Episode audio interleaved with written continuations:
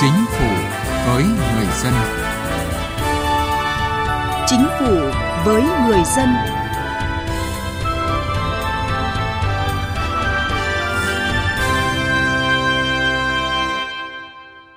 Xin kính chào quý vị và các bạn. Thưa quý vị, chính phủ điện tử hướng tới chính phủ số, nền kinh tế số và xã hội số là xu hướng tất yếu và đang diễn ra ở cả bốn cấp chính quyền.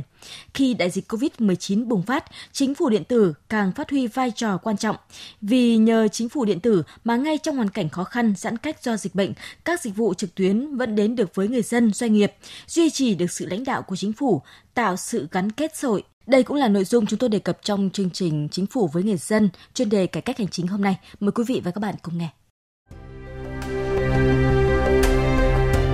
Cải cách hành chính với người dân và doanh nghiệp.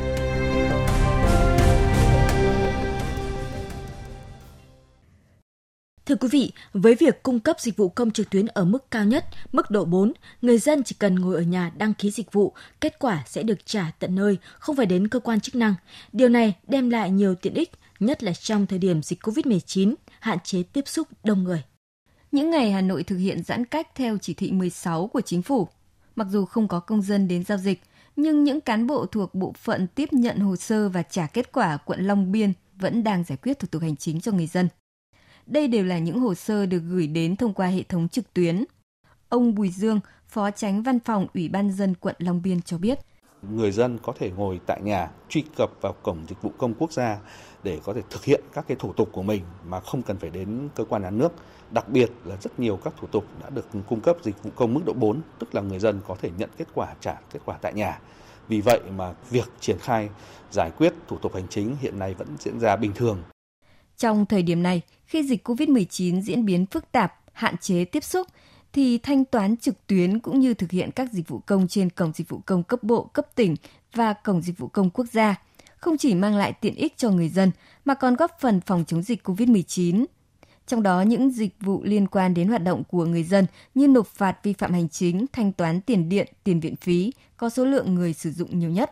Chị Hoàng Lê Anh, kế toán một công ty ở Hà Nội và ông Phạm Đông Thanh, giám đốc công ty vận tải ở tỉnh Đắk Lắk chia sẻ. Chúng tôi chỉ cần đăng nhập cái địa chỉ duy nhất và thao tác tiện lợi trên cái cổng đó. Thêm nữa chỉ cần ngồi tại công ty, chúng tôi có thể là nộp trực tuyến được.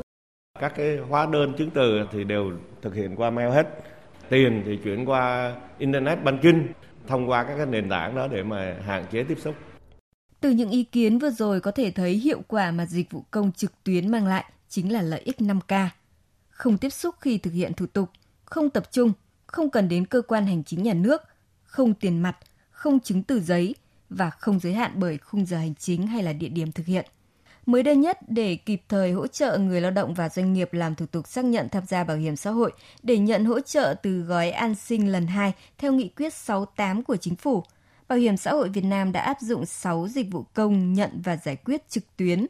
Theo đó, người lao động và doanh nghiệp có thể ngồi ở nhà thực hiện các thủ tục nhận hỗ trợ mà không phải đến cơ quan bảo hiểm xã hội. Ông Phạm Lương Sơn, Phó Tổng Giám đốc Bảo hiểm xã hội Việt Nam cho biết. Những cái dịch vụ công trên các ờ, cổng dịch vụ công đảm bảo cái sự minh bạch là một, công khai là hai, nhận lại được cái sự phản hồi của cả doanh nghiệp cả và cả người lao động. Nhưng đồng thời là người ta cũng ghi nhận là từ lúc đăng ký danh sách, gửi danh sách đến lúc người ta nhận được kết quả thì cũng chỉ tối đa là trong ngày người ta đã nhận được kết quả. Đấy cũng là cái phản hồi rất tích cực. Việc thực hiện các dịch vụ công trực tuyến ở cả 4 cấp chính quyền không chỉ mang lại các lợi ích thiết thực với người dân doanh nghiệp mà còn hỗ trợ các cơ quan nhà nước theo dõi tiến trình giải quyết hồ sơ thủ tục hành chính, hạn chế việc tiếp xúc trực tiếp tại các cơ quan đơn vị, góp phần cải cách thủ tục hành chính, cải thiện môi trường kinh doanh, chủ động phòng chống dịch COVID-19 vẫn còn diễn biến phức tạp trong thời gian tới.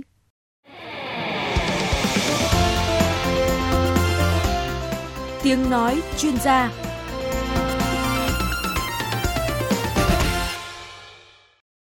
Thưa quý vị, không chỉ trong thời điểm dịch bệnh COVID-19, việc ứng dụng công nghệ thông tin giải quyết hồ sơ trên nền điện tử đã được các bộ ngành địa phương triển khai từ nhiều năm nay, với mục tiêu thực hiện thành công chính quyền điện tử, chính phủ điện tử, tiến tới chính quyền số và chính phủ số.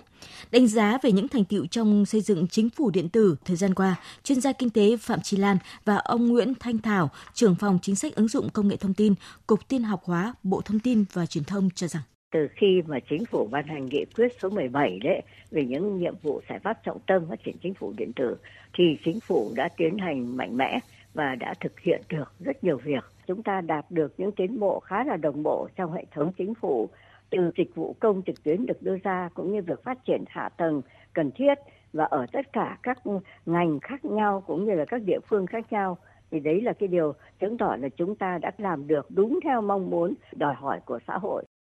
nhờ cái mức độ của chính phủ điện tử được triển khai mạnh mẽ là đưa các cái hoạt động lên trên môi trường số, làm việc từ xa và sử dụng văn bản điện tử, ký số họp và điều hành trực tuyến online. Cái thứ hai là thủ tục hành chính cơ quan nhà nước cung cấp cho người dân và doanh nghiệp. Thay vì là người dân, doanh nghiệp đến trụ sở cơ quan nhà nước để thực hiện dịch vụ thì hoàn toàn có thể thực hiện online, thông qua cổng dịch vụ công quốc gia hay là thông qua các cổng dịch vụ công của các bộ ngành, các địa phương. Vâng thưa quý vị, chính phủ điện tử hiểu một cách đơn giản là 40, họp không gặp mặt, xử lý văn bản không giấy, giải quyết thủ tục hành chính không tiếp xúc và thanh toán không dùng tiền mặt. Còn chính phủ số là chính phủ điện tử thêm 4 có, có toàn bộ hành động an toàn trên môi trường số, có khả năng cung cấp dịch vụ mới nhanh chóng, có khả năng sử dụng nguồn lực tối ưu và có khả năng kiến tạo phát triển, dẫn dắt chuyển đổi số quốc gia, giải quyết hiệu quả những vấn đề lớn trong phát triển và quản lý kinh tế xã hội. Vậy nên, những kết quả đã đạt được trong xây dựng chính phủ điện tử là tiền đề quan trọng tiến tới xây dựng chính phủ số. Nhưng con đường đi tới mục tiêu đến năm 2025, định hướng 2030, Việt Nam vào top 50 chính phủ điện tử, chính phủ số, kinh tế số, xã hội số còn rất nhiều việc phải làm. Đó là những việc gì và phải vượt qua rào cản lớn nhất nào? Để có thêm góc nhìn về vấn đề này, mời quý vị nghe trao đổi của phóng viên Đài Tiếng Nói Việt Nam với ông Đinh Duy Hòa, nguyên vụ trưởng vụ cải cách hành chính Bộ Nội vụ. Vâng thưa ông là với sự phát triển của chính phủ số, chính phủ điện tử và với xu hướng về chuyển đổi số hiện nay đã đang và sẽ tác động trực tiếp đến mọi mặt đời sống kinh tế xã hội. À, cá nhân ông à, cả một cái quá trình dài theo dõi về công tác cải cách hành chính à, của đất nước à, cũng như là trong thực tế hàng ngày thì ông có cảm nhận thế nào về sự thay đổi này? Tôi à, thấy cái sự à, thay đổi rất lớn trong cái hoạt động của cơ quan hành chính cũng như của xã hội với cái sự phát triển chính phủ điện tử và chính phủ số. Thứ nhất nói về cái sự thay đổi trong nội bộ các cơ quan hành chính với những công cụ như thư điện tử, trao đổi văn bản qua mạng, chữ ký số, họp trực tuyến vân vân thì chúng ta thấy là cái công việc trong các cơ quan hành chính chúng ta nó nhanh hơn, cái trách nhiệm của công chức cũng lớn hơn, rõ hơn và nó cũng tạo cái áp lực cho công chức chúng ta làm việc. Đối với cái thay đổi thứ hai là thay đổi ra bên ngoài các cơ quan hành chính thì chúng ta thấy một rất rõ là cái sự phục vụ dân doanh nghiệp từ phía các cơ quan hành chính với chính phủ điện tử, chính phủ số là đã tốt hơn.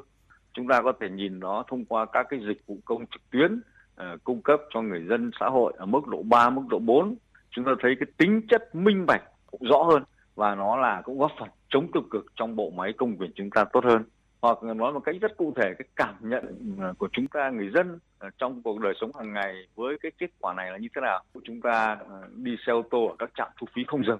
Như vậy cái sự hiện diện tác động của cái chính phủ điện tử, chính phủ số ở trên các lĩnh vực, nó đã rất rõ và cho thấy, chúng ta thấy là cái kết quả là rất lớn.